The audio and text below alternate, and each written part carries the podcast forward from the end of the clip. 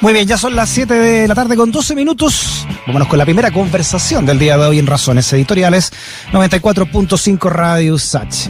Oye, durante mm, esta mañana eh, se conoció una, una preocupante información, la dio a conocer el sitio interferencia.cl. Es que la actual concejala de la comuna de Santiago y candidata a alcaldesa por el Partido Comunista, Iracy Hasler, denunció ante Contraloría la existencia de un sistema para delatar alumnos de Limba que involucra al alcalde Felipe Alessandri. De acuerdo con los antecedentes entregados por la concejala, se puso en marcha una asociación irregular de espionaje a la comunidad de Limba, Internado Nacional Barros Arana, a través del WhatsApp, que involucró, escucha, a profesores y carabineros también, ¿no? Y apuntó a la delación de estudiantes que participaran en manifestaciones y hechos de violencia en 2019. Esto llega incluso al rector ¿eh? y, a la, y a las autoridades del, del propio liceo emblemático chileno como es el IMBA. Vamos a hablar entonces de esto con la, con la concejala por Santiago y también candidata a alcaldesa Irací Asler. Irací, ¿cómo está? Bienvenida a Razones Editoriales. Hola Freddy, muchas gracias por la invitación. Hola a todas y todos. Oye, que leí esto y en realidad ni, ni de los... O sea, no, la dictadura tiene que haber pasado esto muchas veces, me imagino en los colegios emblemáticos, este, este sapeo, ¿no? Soplonaje a través de WhatsApp, según indica tu denuncia en el sitio de Interferencia.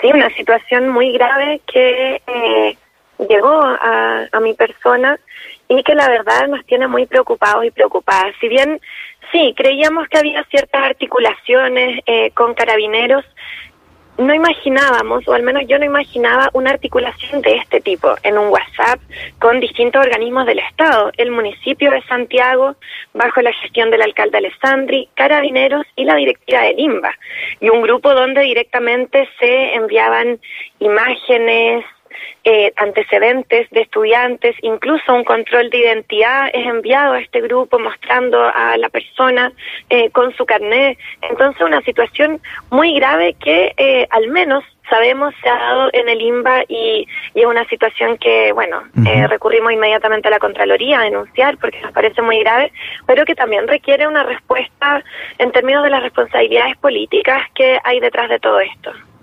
Y así, según eh, la nota, no eh, es un profesor el que hace esta denuncia, se comunica contigo, porque lo meten en este grupo de WhatsApp eh, y sin él obviamente haber preguntado, y bueno, teme por su, seguridad, pero también no quiere convertirse en un soplón de los propios estudiantes, ¿no? ¿En, ¿En qué consiste entonces la mecánica de este grupo de WhatsApp?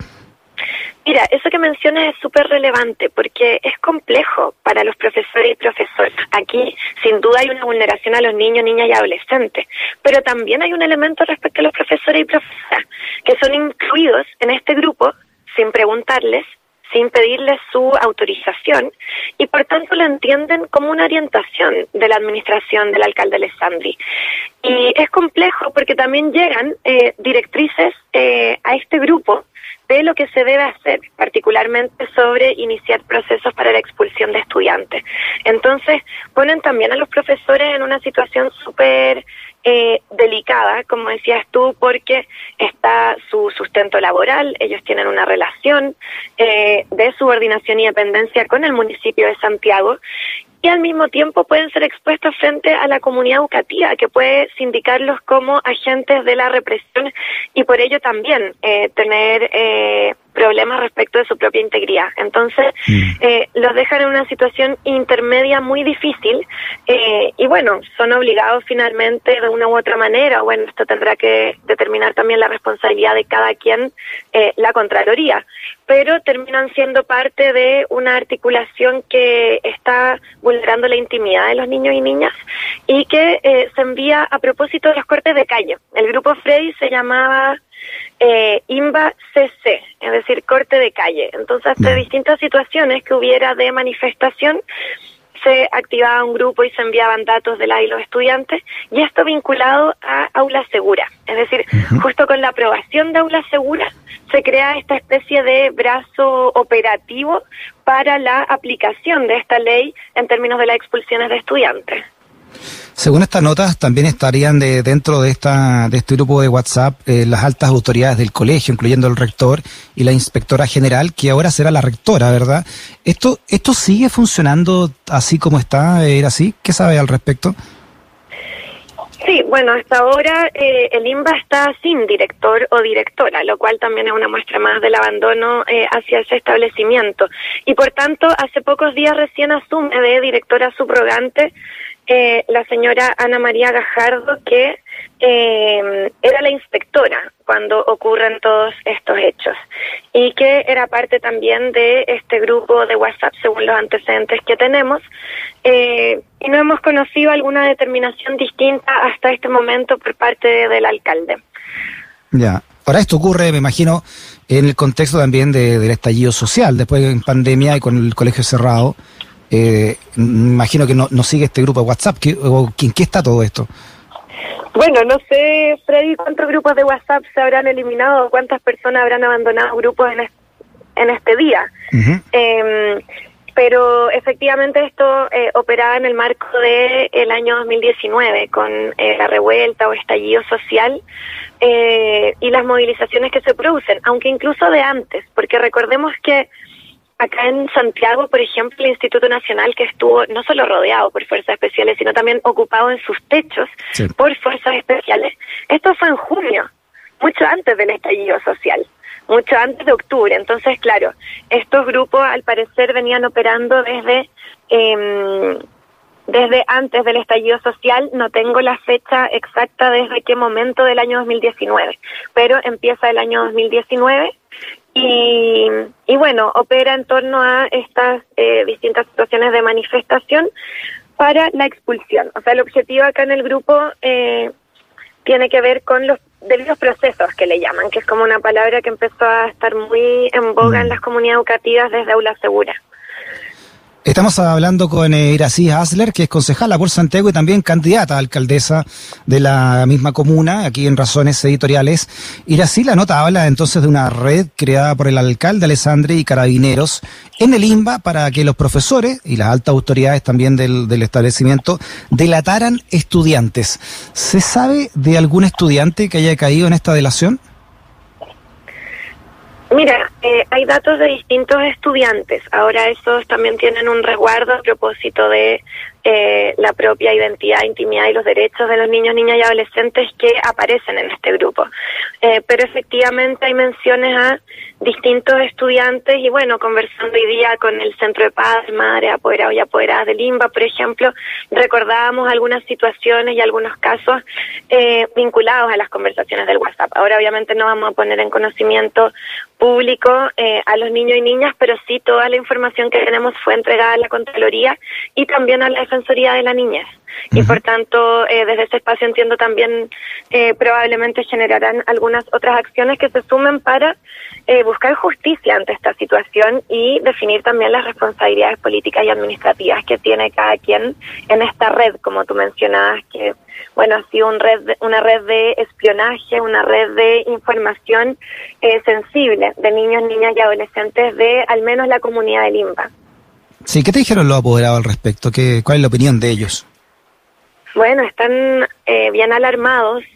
Muchos y muchas me han dicho que se esperaban, se imaginaban eh, alguna articulación, que han visto el daño que han sufrido las y los estudiantes, eh, pero también es duro para ellos y ellas, porque en el fondo son niños y niñas que son enviados eh, por sus padres, sus madres, a los establecimientos educacionales donde esperan la protección del Estado, donde se espera que van a estar seguros y seguras. Y hemos visto en estos años que eso no ha sido así. Y eso no ha sido así por decisiones políticas del gobierno comunal, del gobierno central, del Ministerio de Educación. Una de ellas, la más conocida, es Aula Segura, pero el alcalde Alessandri llegó a Santiago con esta idea del rompepaga, pero que en, el, en realidad se transformó en había cualquier situación y le decían a los apoderados y apoderadas de los dirigentes de los centros de estudiantes que retiraran a su hijo de los establecimientos. Y eso sucedió. Eh, nunca hubo un caso en que el municipio recibiera eh, los recursos económicos para lo cual se suponía era el rompepaga para arreglar justamente eh, problemas que hubiera en las comunidades, pero en vez de eso terminó siendo una directa persecución hacia la dirigencia estudiantil. Entonces vemos que eh, esta situación ya la han sufrido los niños y niñas en los establecimientos educacionales. En el Liceo 7 entraron carabineros disparándole a las niñas, no sé si recuerdas Freddy, sí, claro. Sí, una situación muy compleja. Eh, yo vi a las niñas, una niña con cerca de 20 perdigones en solo una pierna. Y eso por agentes que son del Estado y que a vista y paciencia del alcalde entran al establecimiento educacional y ni siquiera hay una sanción, ni siquiera una investigación eh, a la directora del establecimiento, que es a quien finalmente le traspasó la responsabilidad al alcalde Alessandri. Entonces son muchas situaciones en que ha sido vulnerada la niñez en la comuna de Santiago, en nuestros establecimientos educacionales, y esto viene a corroborar que esa articulación era mucho mayor y que además implica una irregularidad en términos de los organismos del Estado, porque aquí en un grupo frente a carabineros se le dice a la directiva del INBA o a profesores que inicien procesos para la expulsión de estudiantes. Entonces, mm. ¿qué posibilidad hay de que ese profesor entable una relación de confianza para el proceso pedagógico con los niños y niñas? ¿Y qué confianza hay también de eh, que él pueda tomar decisiones directamente por eh, lo que observa de la situación y no coaccionado por estar observado por carabineros. Entonces son muchas situaciones críticas que hoy día exigen una respuesta de las autoridades y eh, las responsabilidades. No, y todas las autoridades, porque aquí están metidos carabineros, está la municipalidad, eh, a través del alcalde de la alcaldía, está también el limba, ¿no? Eh, las autoridades del limba. ¿Tú crees ir así que esto solo está enquistado esta red de, de soplonaje en el limba o podría también estar en otros colegios de, de la comuna? Mira, antecedentes concretos eh, con los pantallazos, etcétera, tenemos solo del limba. Ahora, obviamente, esa es la duda que todos y todas tenemos ahora esto existía, hay un símil de esto en el Instituto Nacional, en el Liceo 7, en el Liceo 1, en el Darío Salas, yo no lo sé.